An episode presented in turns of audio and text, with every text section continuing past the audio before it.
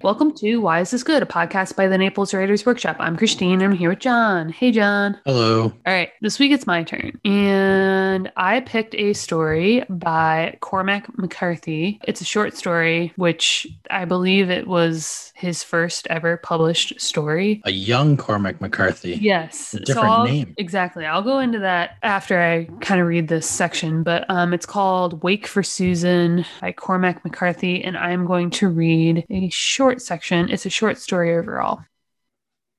Sometimes everyone would go to bed and leave the two of them alone for a little while before the boy had to depart. On these occasions, the boy was even more flustered than when the family was in the room. He would say, Well, Susan, I guess I better be getting along. And she would say, Oh, don't go just yet. It's not so late. And he would say, Well, I'll have to be leaving pretty soon. And look darkly at her until she lowered her head with an embarrassed smile. And then he would reach over a little awkwardly and kiss her on the cheek. She would look up just a little, and he would hold her shoulders and kiss her on the mouth. Nothing was ever so soft and warm and sweet scented. He would hold her for a while, not speaking, but his breath catching a little in his throat, distrusting his voice altogether. After a while, she would look up at him rather boldly, he thought, and ask him, would she see him tomorrow, or would he be at Arwood Saturday night, or what? And he would answer as best he could, kiss her on the cheek, and say he'd better be going, and rise stiffly and stand there stoically, or maybe even stretch, and then cross the room, feeling awkward, and get his coat. At the door, her kiss would be full of meaning, and he would tumble out into the sharp night air and run most of the way home. The stars promised they would be back again tomorrow night. Really short. So, like I said, I search for stories, well, like I was telling John, at the very last minute for podcasts. And so I was thinking to myself, I'm going to just see if there's a short story by like a very popular author that we all know. And by we all know, I mean me. that's a much smaller pool. So I've read The Road by Cormac McCarthy. I talk about it all the time because I think it's like, you know, post apocalyptic and dark and moody and great. So when I came across this, um, I think I was searching by Cormac McCarthy short stories at that point, and there were these like relatively recent posts about how someone on Reddit had unearthed this first published assignment from him. So this is supposedly his first published piece, and it was published in 1959 in something called The Phoenix. And like John pointed out, it's by C.J. McCarthy Jr. So before he's got his little pen name situated. But um, what was so funny about this was I like Cormac McCarthy for the reasons I just briefly outlined, right? And I felt like there was a lot of similarities in terms of those two stories. Like he's creating a setting, it's a singular character, the story exists in his head. There's not a lot of physical plot, but the world comes to life. And I, I enjoyed the language. It was simple and un- easy to understand, yet still beautiful. And the comments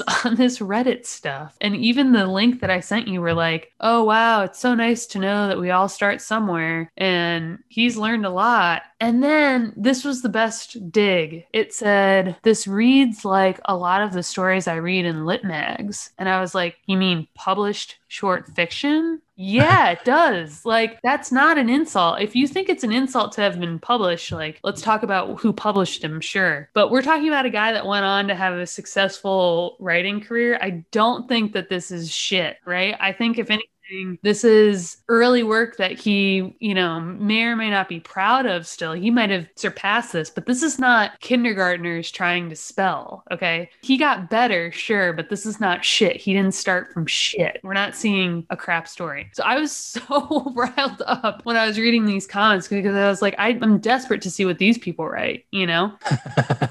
yeah, I'm like, how many of you have been published? Show me your freaking novel. And then we can talk about how much Cormac McCarthy has learned about his craft for which he is known worldwide. Okay. God, I'm about to swear. we do have an explicit content warning for this warning? podcast. Oh, thanks, iTunes. So, back to my point, I read this as an interesting sort of discovery. I think it's cool to read stuff that, you know, was written by an author that you know, like a long time ago. And of course, you're going to do some comparison. But on its face, I also really enjoyed this. I don't know that I'll think about it, this story forever. It's very simple, it's very short. It's about a boy who's like traipsing on his way home on a Saturday morning in mid October and describing the world around him when he stumbles upon a cemetery and he looks down at a tombstone and sees that the girl that he's looking at, Susan, died when she was something like 17. So he immediately goes into this daydream, which is such a normal thing for a teenage boy alone in the woods or a 30 something at her desk at work. And starts imagining this life that Susan had. And there's a line that says that the boy he imagines opposite her is strikingly like him. So he's he's imagining himself in this scenario throughout. Like, I wonder what kind of a, a girl she was and the time in which she was alive, which, like I said, this was published in the 50s, but he's talking about how she passed away like in 1834. So he's he's thinking to himself at that time, that's a year he can picture, right? He he says this isn't 1215 or 1066. Like this is recent memory. I can recall the details Yeah. of that time and place. And so I can put myself in it and imagine like what it would have been like to court a girl then, right? And so that's what this whole story ends up being is him imagining courting Susan, who's dead. And then at the end of this imagination, this little daydream, he comes back to reality and he's still looking at her tombstone and he's like, God, you know, this poor girl, she was never loved the way I'm imagining her having been loved. Or maybe she was, and that's great too, but he's lamenting a stranger that's died. I think that that is, no matter how expertly you wrote this story, a most noble takeaway for an early writer to impart on his readers. So I thought, even if by the end, when he's hugging the tombstone and crying, that was getting it dramatic and kind of weird, whatever. What he's communicating is like so deep and human. It's the same experience I get every time I read a New York Times obituary for a famous person that I've never met or never heard of, or a less than famous person, but you know, invented blah, blah, blah. And I read these obits and they're so well done that this person comes to life, but only in death am I appreciating who they were, right? I feel like I experience this thought all the time. And we think about, you know, people dying young, what our legacies will be when we die. He's, I think, grappling with a very big theme in writing. And No, the yeah. way the way he does it so innocently, like we happen upon this theme the way he happens upon the tombstone. We don't know what we're about to read. And then all of a sudden that's what we're reading. I thought he was gonna go shoot some squirrels and that I was gonna read something like White Fang in the woods.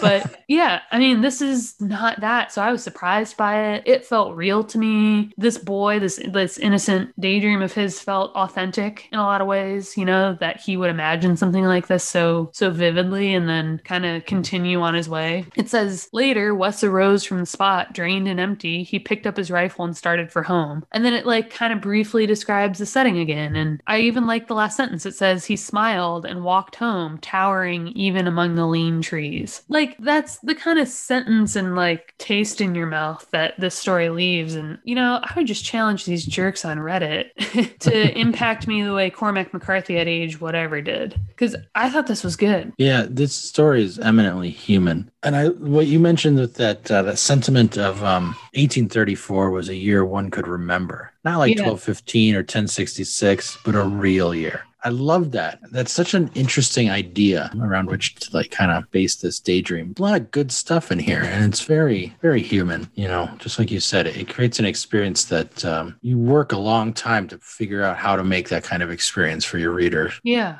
Maybe they're describing it as juvenile, like with the idea that it's a daydream, you know, or that it's shorter that it is about a teen boy. I don't I don't know. But this felt like a good premise for all that. The story is that you daydream about people you you don't know at all and then you, you come to know them or appreciate them as other humans, right? It's the same way like you see someone in, in the line at the grocery store and you, you think about who they might be. Yeah, That's a great exercise as a human being. it's a great exercise as a writer too. Is Mm-hmm. just to go out and people watch and tell you know tell their stories to yourself because you pick up on little cues of like who is that person based on how they walk how they glance in their purse every Right. couple of steps how they um clutch their purse against their body or or you know big open strides you know you can learn so much about people just by watching them and then tell the story about them and then in practicing doing that you start to you're noticing those significant details that tells the the story that you can then put into your fiction Right. And Wes in this story does all of that Yeah. just with a grave marker.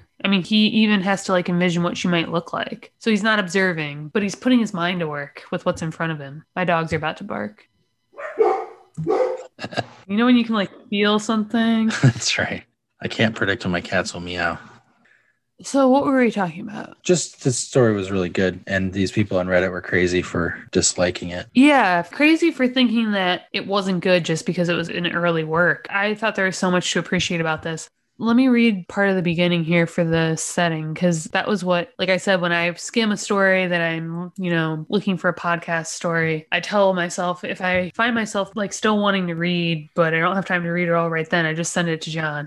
And so this was one of the ones where i was like oh yeah this will be good. And it was because of this beginning which had nothing to do with the middle but i was enjoying what was happening i was interested to continue reading. So i'm going to read the, like the second full paragraph here. It says Wes picked up his rifle and started slowly for home. He still had the yard to mow. A well worn path led through the cool shade of second growth hardwoods, oaks, and hickories. The damp leaf carpeted woodland floor was punctured haphazardly with moss padded gray limestone. The path led past the remnants of an abandoned quarry. Wes paused to chuck a rock into the green, algae covered water of the quarry hole. Then he turned off onto the railroad track. It was longer home this way and harder walking among the rotting ties and lecherous honeysuckle. The sagging rails were brown and rusty with disuse. Wes walked along them, placing one foot carefully in front of the other, falling off every few steps. He followed the path of the old rail bed until it turned east across brown harvested fields. Then he turned into the woods again.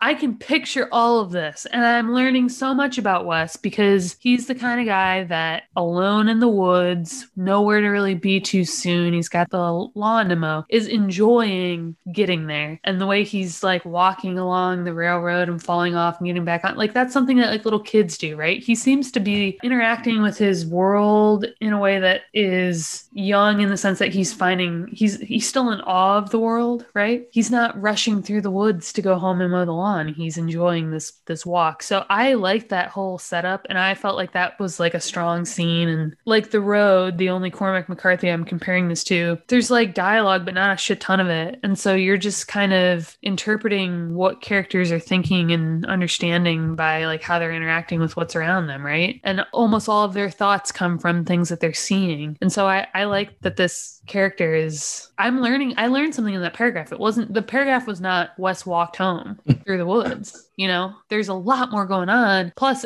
just i just love some of these words. And we talked in the last podcast about you know writing things that you know. And cormac mccarthy knows the woods. Yeah that's obvious. Yeah and and it's it sounds like something that we would all tell ourselves we could describe but have we done what he's doing here which is chuck a rock into the quarry and walk along the, the rotting rail ties? Yeah this story uh, evoked a lot of memories of me. I remember one time my cousin and i decided to follow the barbed wire that track the edge of um, my grandparents' property through the woods in Wisconsin. And uh-huh. that was an adventure. But I was like just reading this, you know, back out there in the woods with him. Right. And finding like old stuff like that um yeah shot pellet that he found, or I forget exactly what it was. Uh flattened hog rifle ball. yeah the you know the woods out where what I'm talking about had like logging camps in them, and you could find like trash mounds and pull out old 19th century doodads from them. I think my mom found like a teacup and a tea like a little saucer. A saucer, that's the word. Yeah, saucer and cup in one of those. Yeah, and he grabs that. He calls it a relic, and he puts it through in his pocket. He takes it home. Yeah, like he's not picking this stuff up and like discarding it. Right? He's like enjoying. I don't know. There's something about his whole demeanor that made it so obvious that he was still a young kid. Mm-hmm. Like the weight of the world hasn't lost its charm yet. You know, he's, I liked it that way. So, this is also kind of similar to the story that we last talked about. There's this format, which that last story was a phone call, a backstory phone call. And this is walking through the woods, long daydream, back to walking in the woods. And I don't usually enjoy those formats. I just like a straightforward story that just like gets to it. But um, for the point of this story, the whole premise is that something you see in the course of your daily life can trigger this kind of thought, right? You can you can dive deep into this. And that's why why that's why I liked it. We have these thoughts all the time. And here is, is one fully realized that has a more significant meaning at the end than some of our own daydreams, right? We don't always come to these like profound conclusions when we're fantasizing about the person in front of us in line at the grocery store. That's what fiction lets us do. Yeah. And as we talked about in several other episodes, it's builds empathy. Yeah. Trying to understand other human beings and what their experiences might be. Right. And like what a great premise for a story to talk about something that we all do every day, which is daydream about people we know nothing about. So maybe that's a good takeaway to jump ahead. Like, think about something we all do all the time. And now, what would fiction lend itself? What would fiction lend to that experience, that common experience? Like, what could you force yourself to pull out and interpret and reveal to a reader that thinks that they understand that whole concept? One thing I should mention about this story is it's interesting um, what happens here with because this is this is told from Wes's point of view. Right. He's walking through the woods and then he has these daydreams. And the main one centers around Susan, who's the girl who died 100 plus years before. And he's imagining what she's going through. But then there's also these other little moments like uh, the year was 1834 and a very fine year it was. It was fall and that is a good time of year. In a rocky woodland glen, a minor tragedy occurred. And then he goes through this story of a fox that's chasing Yeah. a chipmunk and then winds up trying to dig the chipmunk out of some rocks, can't reach it, slaughters the chipmunk and like kills it, but then, you know, can't eat it. So just wanders off again. And that just thrown in there. And then there's this other part when Susan's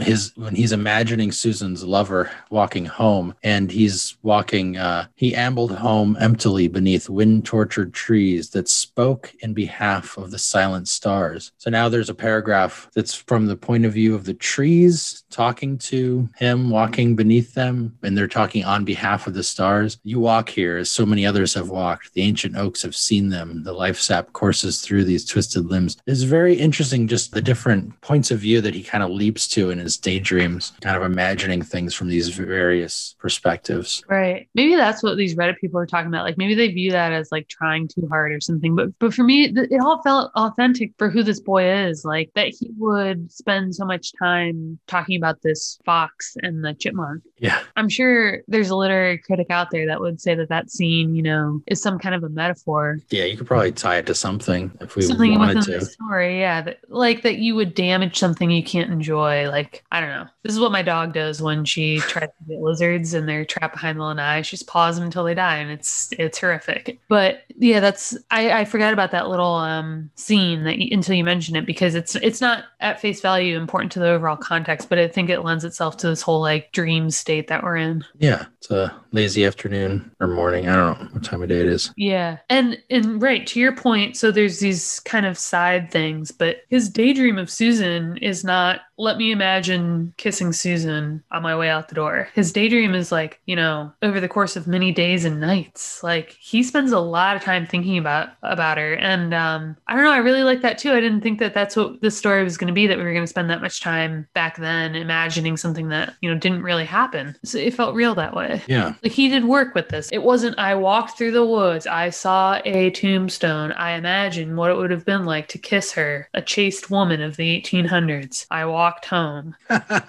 There's a lot more going on. Come on, I this. wept at her graveside. Yeah, right. Sorry, I wept at her gravesite. I walked home. Yeah, so I'm gonna read this paragraph, even though I hate like the spoiler endings, but you guys should be reading the stories in advance anyway. Dad says a sea of love and pity welled up in Wes. Great tears pushed one another down his cheek. He threw his arms around the unyielding stone and wept for lost Susan, for all the lost Susans, for all the people so beautiful, so pathetic, so lost and wasted and ungrieved. I love that. It's funny. You, um, I was about to read that same paragraph. Yeah, it's the good stuff. Yeah. I did kind of read that and think like, oh, it's kind of corny that he's like crying and hugging it. But what he's thinking about when he feels this emotion is the exact thing that I started out talking about is all the ungrieved people, you know, and we don't know that. Susan's family might have grieved her the rest of their lives. There might have been like this massive funeral for her. You don't know. But he's thinking about humanity, right? He's thinking about people in general and Oh, yeah. The previous paragraph, he says, How had she died? The mute stone left no testimony. There were so many ways. He's kind of grieving for all death and all passing, you know, out of the world. So I really liked it. Do you? Is there anything else you want to say before we talk about our takeaways, or are you ready for a takeaway? I'm ready for takeaways. All right. Well, I kind of touched on mine, which is like, if not a daydream, think of a common daily experience and spend more time on it so that you can do something for your reader that they're not expecting. Maybe that's like your drive home. Maybe that's like being the first one in your office and like starting the coffee pot, whatever it is. Like, see if there's a way to describe that for us or to connect it to something. Or if you want to daydream as you're doing these things, fine. But like, what are you thinking about in your daily life? You're not thinking about making the coffee, right? Your hands are doing that. But what's going on in your head during all these things? Like Wes is walking home, but he's got 30 things going on in his head, which we know that we know that about other people, right? We know that when we sit on the couch and watch TV with our partner, that they're thinking about the show and 10 other things, but like we can't hope to know what those things are. So this is like such a great private entrance into a character's mind. Yeah, that's interesting because a lot of times, you know, we even interrupt ourselves thinking about something and then can't remember what it was. Yeah. My brain's going like a mile a minute. And I think this story does a good job of kind of slowing that down and we get to know Wes. Yeah. What is your takeaway, John? My takeaway is entirely personal for me. But if I mm. Oh. want to try to think about this story as a way to approach the craft of fiction, this hit in a lot of good spots for me that I am personally interested in. Just the idea of time, of history. You know, when he found that little pellet on the ground and picked it up, Yeah. I mean, that's like, it wasn't literally tailor made for me, but that's the kind of moment that I attach to because I find that kind of stuff just endlessly interesting. Just the idea of people having been in this place before and the, like the Right. remnants of old lives that you'll never understand and never see. And so I like thinking about those things of, you know, think of a, a place and how many people have passed through it and what kind of history that place has had for the people, for what has gone before in that area. Even a desolate, like an area of de- like uh, that's relatively uninhabited. You don't necessarily have to have like a continuously inhabited place like a city or something. Right. Think back, like somebody, a hunter passed through here Yeah. centuries before that, a Native American or something, if it's in America, could have passed through that area. So, my takeaway is just to think about those things and how to bring them into the present moment of the story. I know that this is a specific story that does that through the daydream, Right. but I think about like um, Faulkner's work and how he weaves the history of places into the telling of stories. Right. There's endless ways to take that, but that's my takeaway is just thinking about history. Yeah, it doesn't have to be like a physical artifact that like surprises you, right? It could be like the building that you're in and who designed it a hundred years ago or whatever. But Oh, yeah. yeah, you're right. And it does something similar to not just that artifact, but like a cemetery overall does that, right? So that's like a this is an easy way to do it, right? Because he doesn't go into the reverie when he picks up the whatever. Mhm. He goes into the reverie at the tombstone, which is like he admits like discovering that artifact maybe prompted him to take the long way through it. But he recognizes this place as a place where he's gonna think about that kind of stuff. So you can do it intentionally too, right? Yeah, absolutely. Yeah, you can put your character in a place that has that significance and talk about that significance as a point of the story. I'm sure we have examples of stories that have done that in the podcast. Even if it's like uh the one that Rob picked where they're looking at the art. Oh, the DeLillo piece? Yeah. We spent a lot of time on that piece, like reflecting on the time and place depicted in those photographs that are at the museum. Yeah. And a museum is like a cemetery in that sense, right? You go to encounter these things that you know are going to make you think about the people and places they're from. There's got to be 10 other examples of that. Like, you could do a really good story about like an American college girl who studies abroad in Italy and, you know, isn't appreciating what's around her, but the reader's picking up on it. There's, Oh, there's yeah. all, all kinds of ways. yeah. There's a lot of history in the world. Yeah. A lot of people. And it can be recent history too. Like I just looked at this Garfield stuff that I have on my desk. Like I start buying vintage Garfield stuff. I need to stop buying it. I joined this Facebook group to sell it and then I start buying other stuff. So I have a problem. Don't tell the podcast that. You can use this as a vehicle for acquiring more Garfield. I know. So anyway, I, like I look at this stupid little ceramic thing on my desk, and I do think about like who was the collector that had it and kept it, and why did they get rid of it? You know, this whole Facebook group like blows my mind. But it can be a more recent thing like that, you know, because he talks about how 1860 whatever is recent enough for him, but it could be 10 years ago, and you could be thinking about the person that had your desk at work. Yeah, I think that's great. That that- it does seem specific because it's something that you're interested in, but that seems like a good uh, prompt as well, right? yeah. I mean, I it's personal for me, but it's also, know, other people can think about that. Yeah, it's concrete. It's a concrete thing you can go out and execute. Yeah. Cool. All right. Thanks, guys. If you enjoyed this episode, consider subscribing to our monthly newsletter at our website, napleswritersworkshop.com. And for daily writing tips, industry news, and great short fiction, join our Facebook group at facebook.com slash groups slash Naples Writers Workshop.